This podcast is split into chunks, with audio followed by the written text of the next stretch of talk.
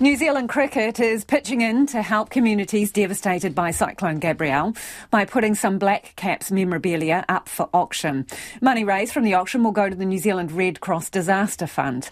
New Zealand cricket's sponsor, A N Z, is getting the ball rolling by, no- by donating one million dollars to the fundraising initiative, and we're joined by sports reporter Felicity Reid. OK, what is there to bid on, Felicity? Well, so it's two framed shirts, one signed by the Black Caps and one signed by England. That was from that Test match last week, that historic one-run win. So that's only the second time in Test cricket that a match has been won by such a small margin. So there's a little bit in that for the cricket aficionado. It would be something great to have up on the wall in the house, maybe in the boardroom or even in the club room. Plenty or the ver- pool room. Exactly, straight to the pool room with that.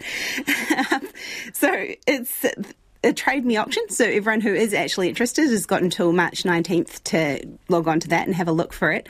It started with a one hundred dollars reserve, which obviously it quite quickly went past that.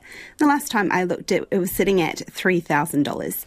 Are they separate? Are they being auctioned separately, or the pair is going together? The pair are going together, right. So it's in one frame with the two shirts, and because of the interest in that score, there's a little abbreviated scorecard and a couple of photos, and the uh, team list from both teams is included in that as well. Wow. So it's quite a massive piece. Yeah, pretty cool.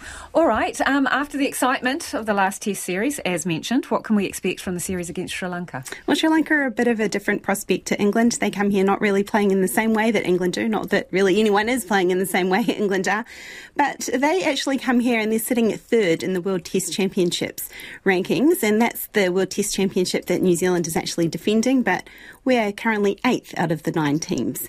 So Sri Lanka have a chance to actually make it into that final against Australia and England in June. In order to do that, they need to win these two tests against New Zealand. So that's that one starting tomorrow in Christchurch, and then another one in Wellington the following, well, a couple of weeks later. And so for them to be able to do that, though, that is going to be a bit of a big ask, I have to say. Of the nine test series Sri Lanka has played in New Zealand, they've only won one, and that was in nineteen ninety-five. And of the nineteen tests Sri Lanka have played here over forty years, they've won just two. So they'd need to vastly improve on that in order to be able to make it through to what would be a massive deal for them to get into the World Test Championship final. Their uh, captain, though, Angelo Matthews, he's pretty confident, and he said the team's been playing great cricket over the last eight months, so why not? And given New Zealand's test record of late, other than that really great win that we had last week, they've actually only won half of their home tests this uh, World Test Championship cycle, so that's three.